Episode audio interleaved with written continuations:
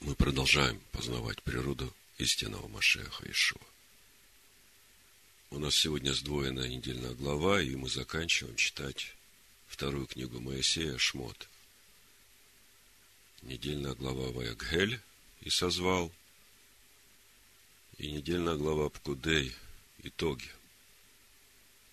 Прошлая недельная глава мы читали о том, как Бог заключает завет с Моисеем и с Израилем. И мы говорили о том, что Моисей единственный, кому Бог показал пути свои, и Моисей тот, кого Бог ввел в покой. Ввести в покой – это такое, ну, я бы сказал, базовое понятие в Писаниях для всякого ищущего Бога. Не может войти человек в покой Бога, если в нем живет грех. Не может человек устроять из себя обитель для Бога, если в нем живет грех. Поэтому всякий человек, который хочет войти в покой Бога, ему нужно что-то делать для этого.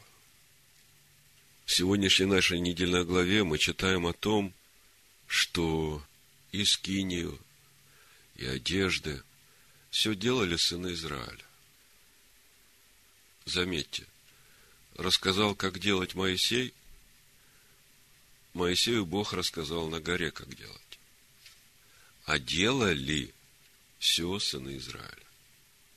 И более того, когда они все сделали, они принесли Моисею, показали. Я хочу подчеркнуть это слово «делать». Делать нужно нам. И делать по тому образцу, как показал Бог Моисею, как Моисей рассказал нам – и вот, когда мы начинаем читать нашу сегодняшнюю отдельную главу, я хочу напомнить вам эту историческую картину. С того момента, как народ сделал золотого тельца, слава Божия ушла из стана Израилева. И вот приближается этот момент, когда будет поставлена скиния, и слава Бога вернется в стан Израилев. Для самих сыновей Израиля это вопрос жизни и смерти.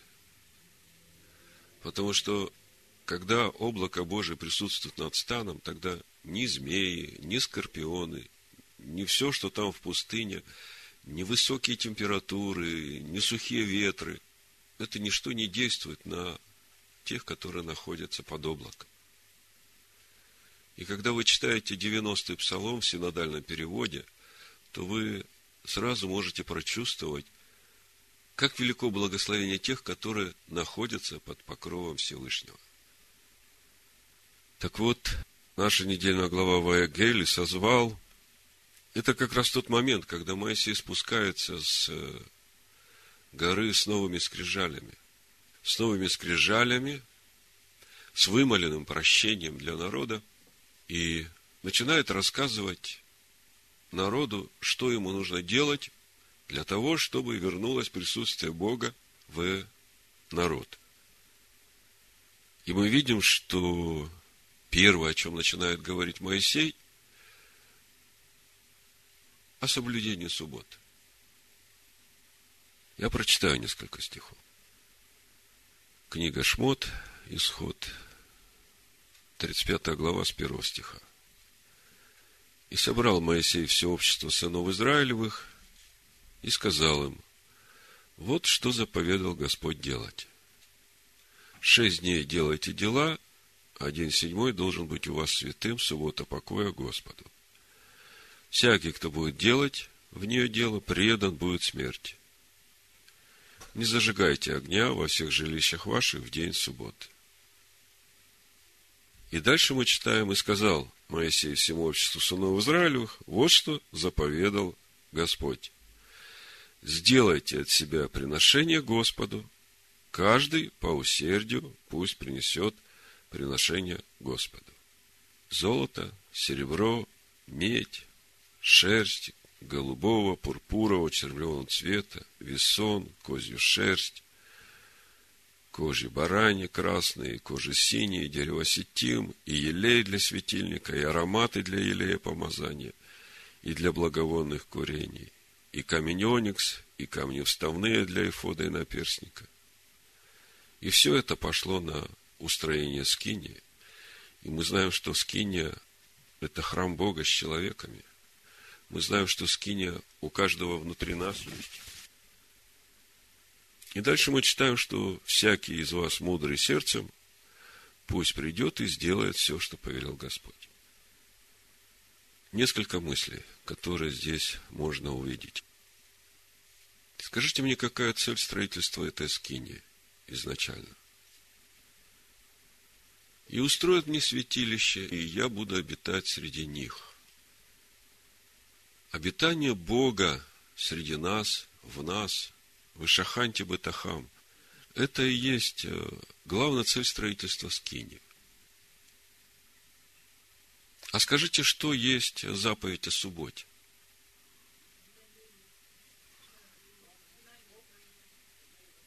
Да, я согласен с вами, с сынами Израиля, для сынов Израиля это как знамение, когда они это делают. Но сама суббота – это Божий покой. Когда читаешь иудейские комментарии на нашу недельную главу и на эту заповедь о субботе, которая предшествует строительству Скинии, мудрые делают вывод, что то, что эта заповедь о субботе предшествует всем делам, которые связаны со строительством скини, э, свидетельствуют о том, что в субботу нельзя ничего делать из этих работ, которые делались на изготовление скини. Но я хочу сказать, что этот вывод относится к видимой скине, к скине, которая творится по образу в видимом мире, и действительно никакие работы в субботу нельзя производить даже если это будет связано с э, работами по изготовлению скини. Но, если смотреть глубже, то я могу сказать, что заповедь о субботе – это как раз то начало, с которого начинается строительство скинии в нас. Потому заповедь о субботе является знамением для сынов Израиля – Потому Бог говорит, когда вы будете освящать день субботний, я буду освящать вас. И через это освящение устрояется эта обитель. И я бы сказал, что это главный инструмент в устроении обители Бога в человеке. Поэтому не случайно наша недельная глава, которая говорит о строительстве скини, начинается с заповеди о субботе. И, в общем-то, мы об этом уже говорили, я просто вам напоминаю об этом. Наша недельная глава начинается с э, заповеди о соблюдении субботы, а заканчивается тем, что присутствие Бога спускается в построенную скинию, сходит слава Божия на скинию, возвращается присутствие Бога в народ Израиля. И это как бы конечный итог не только строительство Скинии, это конечный итог всего выхода народа из Египта. Книга Исход начиналась с того, что Бог посылает Моисея вывести свой народ из Египта. И мы видим, что эта книга, она называется Шмот, имена, она заканчивается тем, что присутствие Бога наполняет скинию, которую построили сыны Израиля. И даже несмотря на то, что скиния сделана по образу, присутствие Бога реальное в этой скине. И вот когда видишь эту главную цель, ради чего все это строительство, то тогда начинаешь как бы больше понимать предназначение всего, что было сделано для служения в этой скине. И вот, когда смотришь на начало, с чего начинается строительство скини, заповеди о субботе. И, наконец, эта скиния становится обителю для Бога, то понимаешь, зачем вот все, вот это остальное, какое его назначение. Я сейчас немножко разъясню подробнее эту мысль. Откройте Исаию 59 главу. С первого стиха написано. Вот рука Господа не сократилась, на то, чтобы спасать. И ухо его не отяжелело для того, чтобы слышать. То есть Господь всегда с нами, Он всегда готов спасать, и Его ухо всегда открыто, чтобы слышать. У Бога нет проблем со слышанием. У нас бывают проблемы со слышанием. Но беззакония ваши произвели разделение между вами и Богом вашим. И грехи ваши отвращают лицо Его от вас, чтобы не слышать. Я вначале вам эту мысль уже сказал. Может ли человек пребывать в покое, в Божьем покое, если есть какие-то нераскаянные грехи, какие-то неправильные дела? Не может. Не может именно потому, что беззаконие разделяют человека с Богом. А человек не может находиться в покое без единства с Богом. Так вот, вот все то, о чем мы читаем, и жертвенник всесожжения, и умывальник, и служение в святилище, все это предназначено для того, чтобы вот эти грехи, которые иногда разделяют нас с Богом, чтобы их убирать, чтобы очищать душу человека от вот этих вещей, которые разделяют его с Богом. И все это как э, составляющая часть строительства уже истинной скини. В прошлый шаббат мы читали заповедь о том, чтобы всякая душа принесла полшекеля для выкупа своей души. И там написано, чтобы не было язвы. И мы знаем, что в тот год, когда была дана эта заповедь, все эти шекели были собраны – и они все пошли на изготовление оснований для самой скини. Мы сейчас об этом подробнее поговорим. Но эта заповедь, она не была разовой. Она осталась на все дни для сынов Израилевых, навеки. И спрашивается, а зачем нужно приносить эти полшекеля ежегодно, если уже основания для скини вылиты, скиния уже стоит. Вопрос. Зачем приносить ежегодно эти полшекеля? Я прочитаю. Давайте откроем исход 30 главу. С 11 стиха. «И сказал Господь Моисею, говоря, когда будешь делать исчисление сынов Израилевых при пересмотре их, то пусть каждый даст выкуп за душу свою Господу при исчислении их, и не будет между ними язвы губительной при исчислениях. Всякий, поступающий в исчисление, должен давать половину сикля, сикля священного, сикле 20 гер, пол сикля приношения Господа.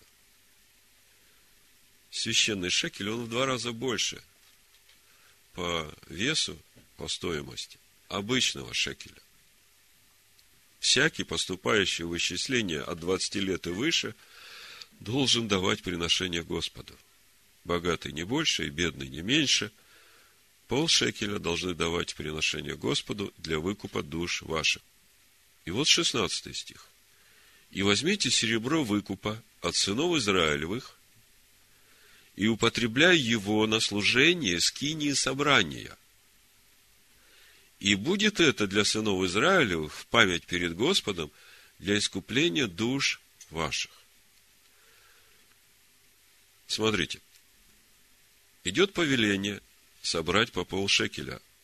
И неважно, богатый, бедный, мудрый, немудрый, все приносят полшекеля. И мы прекрасно понимаем, о чем речь идет.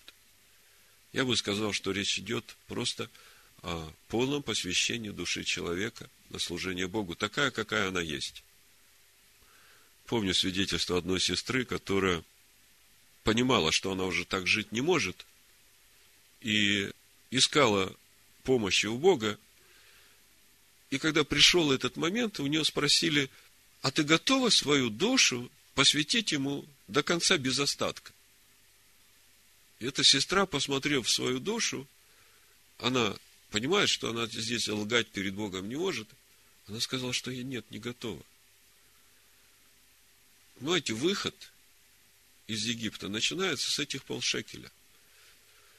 Так вот, понятно, что первые полшекеля, они пошли на строительство самой Скинии. Мы сейчас об этом прочитаем в 38 главе Исход. Но здесь, в 16 стихе, мы видим, что это серебро выкупа от сынов Израилевых должно употребляться на служение скинии собрания. И вот это служение скинии собрания, я вам говорил, когда видишь конечную цель, для чего построена скиния, из чего она начинается, и что нужно человеку для того, чтобы быть единым с Богом, тогда начинаешь понимать, для каких целей нужны эти полшекеля на служение этой скини. То есть, именно для того, чтобы, посвящая свою душу ежегодно, без остатка на служение Богу, чтобы убирать из своей души вот все, что может, не дай Бог, стать разделяющей преградой между человеком и Богом. Но вдруг появились у него какие-то э, приоритеты более важные, чем приходить на шаббат. Ну, то есть, появились свои идолы. И вот э, накануне праздника Песах дается заповедь. Принести полшекеля, и вы уже знаете, что это значит. Я просто напоминаю вам, и для меня это не тягостно, потому что приближается первый месяц, и, как я уже говорил, в понедельник вечером, на следующей неделе, первый месяц, первый день. И к этому дню уже надо сделать это посвящение, потому что начинается отчет, когда сыны общества Израилева расчисливаются на Агнца, а никто не может э, вкушать Агнца, который не прошел обрезание. И я говорю сейчас не о физическом обрезании, а я говорю именно вот об этом посвящении себя Богу без остатка. Хорошо. Сейчас мы посмотрим, куда пошли эти шекели, которые были собраны в первый год для строительства скини. С 25 стиха, 38 глава Исход. Написано. Серебра же от исчисленных лиц общества 100 талантов и 1775 сиклей, сиклей священных, с 603 тысяч 550 человек.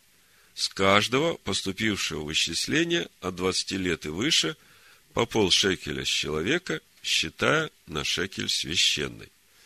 То есть мы видим, что приняли участие в принесении полшекеля все сыны Израиля от 20 лет и выше.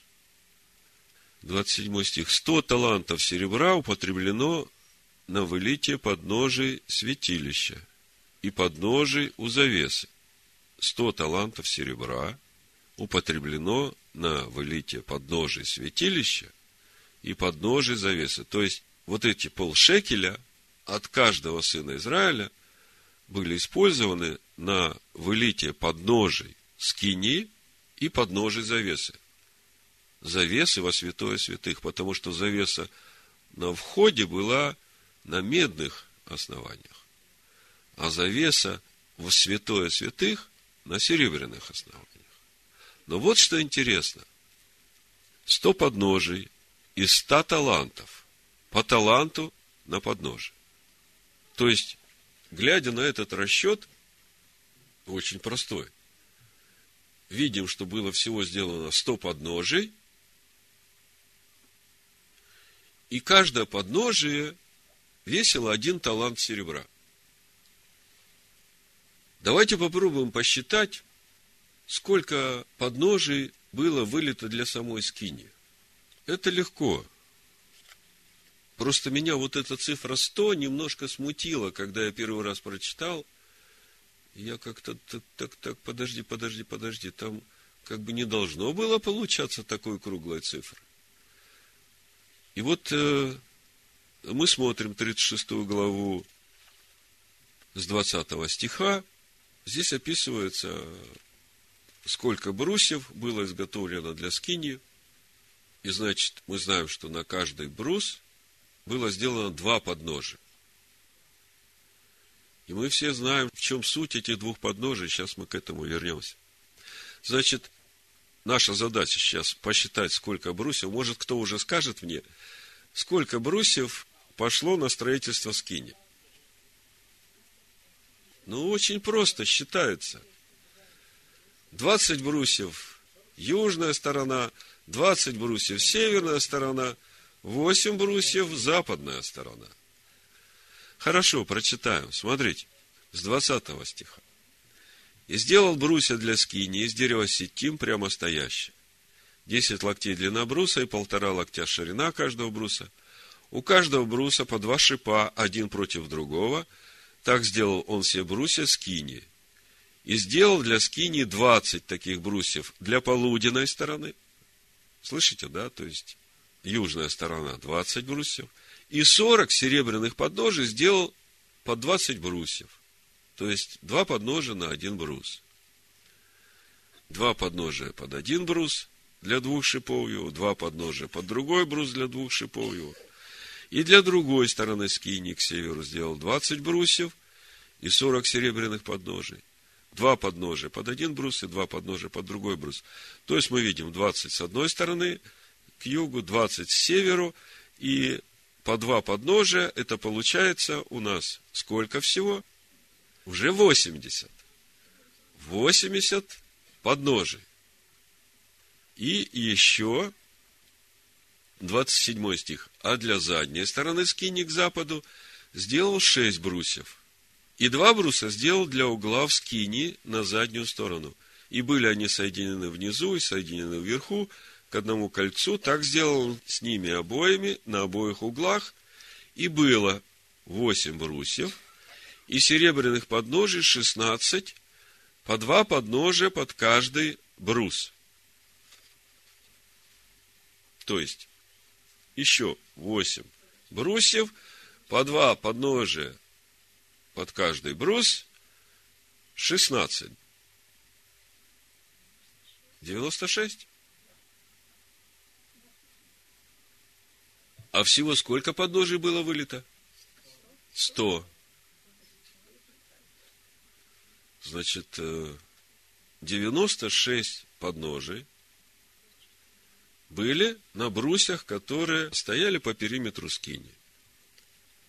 А дальше читаем, 35 стих, «И сделал завесу из голубой, пурпуровой и червленой шерсти из крученного весона, искусно работу сделал на ней херувимов, и сделал для нее четыре столба из сетим и обложил их золотом, золотыми крючками, и вылил для них четыре серебряных подножия.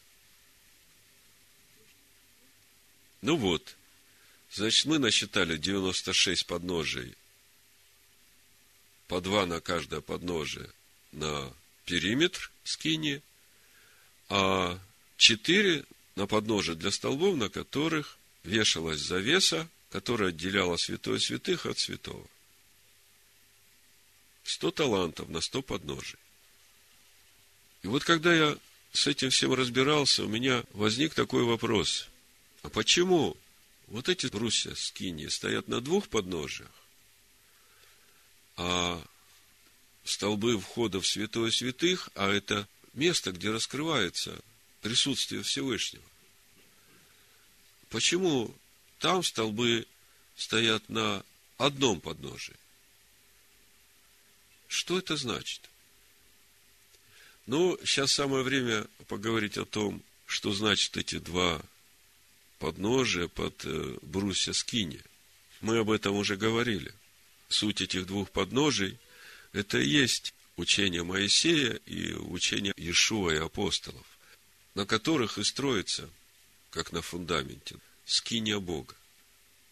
Краеугольный камень, мы говорили суть краеугольного камня, весь фундамент определяется самим краеугольным камнем Машехом Ишу. А вот почему на входе в святое святых цельные основания из одного таланта, и они уже не раздвоены. Вот когда об этом думаешь, начинаешь понимать, что очень важно при общении человека со Всевышним, чтобы вот эти два учения, которые мы имеем, Тора и учения Иешуа и апостолов, чтобы они слились в одно и стали едиными. Когда это происходит в человеке, когда Тора соединяется с учением Иешуа и апостолов, тогда и вот это слышание того, что Бог говорит оттуда из святого святых, оно истинно, это и есть вот та суть, когда истина человека делает свободным. Вот посмотрите, как строится эта скиния.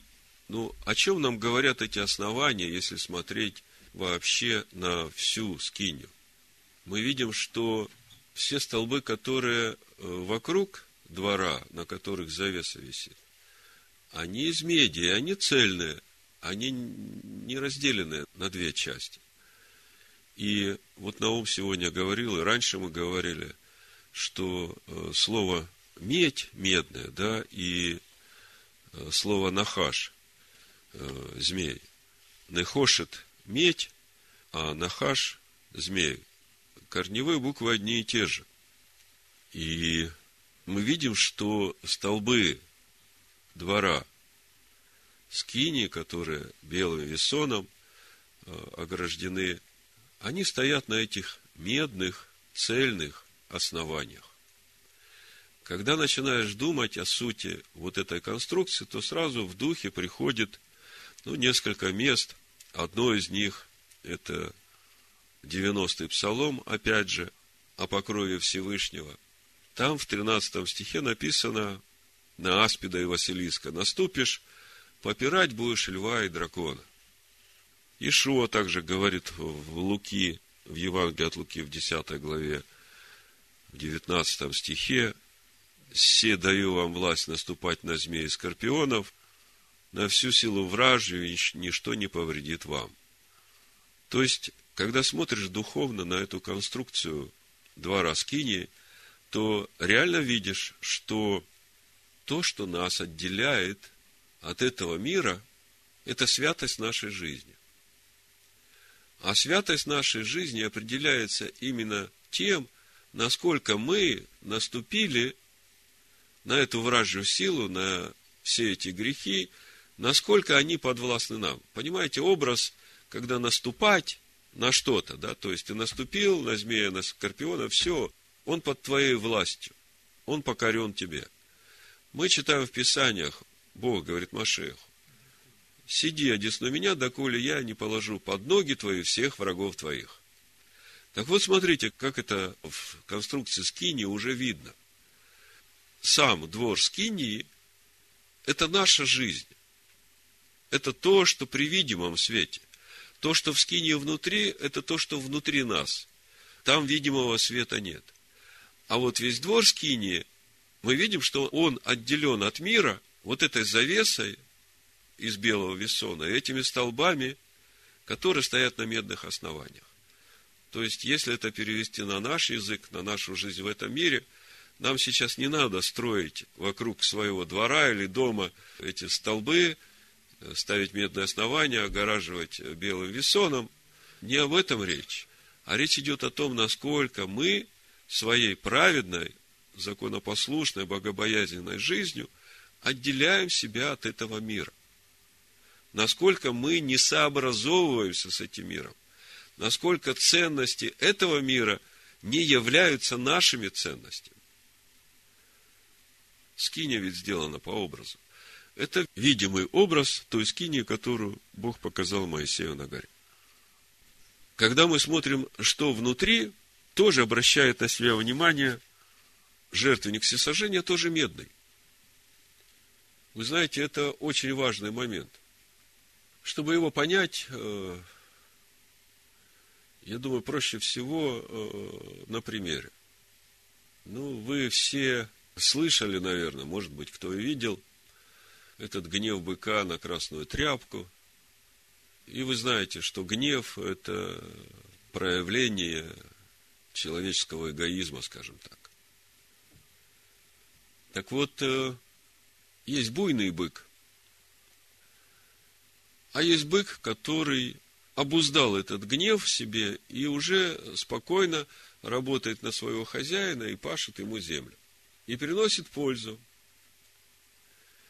И вот так вот многие качества в нас, которые мы обуздываем и посвящаем их на служение Богу, и это мне напоминает вот этот жертвенник всесожжения, который из меди. А дальше смотрим э, умывальник, в котором надо омывать и руки, и ноги. Всякий раз, когда приступаешь к жертвеннику всесожжения, всякий раз, когда входишь в святилище. И что значит омывать руки и омывать ноги, э, я думаю, что вы уже прекрасно понимаете, имея в виду духовно, что значит омыть руки. Что значит омыть руки духовно? Посмотреть на свои дела, да. А что значит омыть ноги духовно? Посмотреть на свои пути, да. И это надо делать всякий раз, когда входишь в святилище, для того, чтобы зажигать светильник, э, воскурять фимиам. То есть ты входишь э, вечером, становишься на молитву перед Богом, ты не беги сразу зажигать фимиам. Ты прежде чем туда войти, э, омойся в этом умывальнике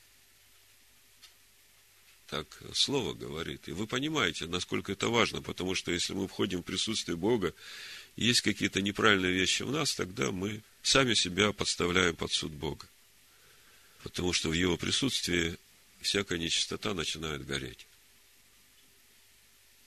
И этот же самый умывальник, он сделан из э, медных зеркал, которые принесли женщины народа Израиля.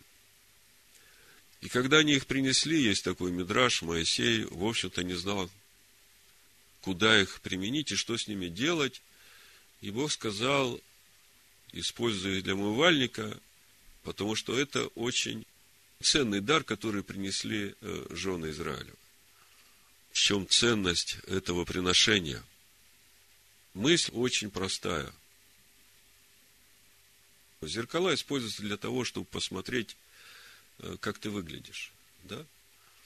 И это уже этот образ, когда мы подходим к Слову Божьему, как к зеркалу, и начинаем смотреть в него, и умываться этой водой, и видеть себя, э, какие мы есть, и какими нам должно быть, и умываемся до тех пор, пока мы не приведем себя в соответствие.